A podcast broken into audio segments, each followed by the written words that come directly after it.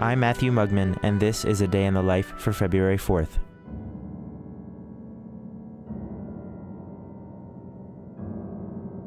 It was today in 1924, in Carnegie Hall, that the ultramodernist composer and pianist Henry Cowell had his New York debut.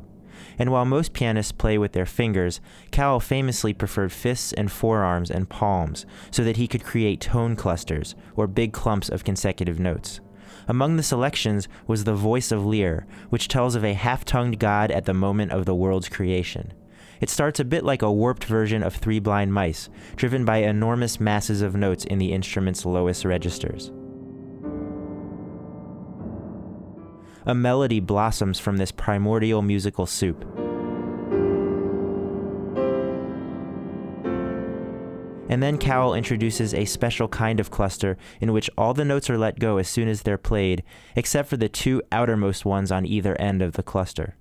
It yields a clipped sound that suggests a half articulated order barked by a half tongued god.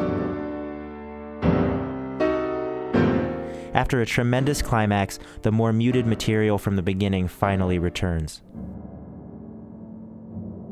In his piano music, Cowell didn't just bang on the piano. Foreshadowing the prepared piano experiments of his student John Cage, Cowell also played the piano's strings, perhaps most famously in The Banshee, composed a year after his Carnegie Hall debut.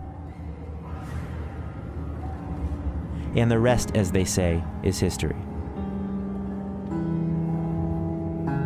A Day in the Life is a production of Critical Karaoke, made possible by the generous support of the B. Vredenberg Foundation, the Joseph Henry Edmondson Foundation, and Colorado College, fostering innovation in the humanities. Find out more at criticalkaraoke.com.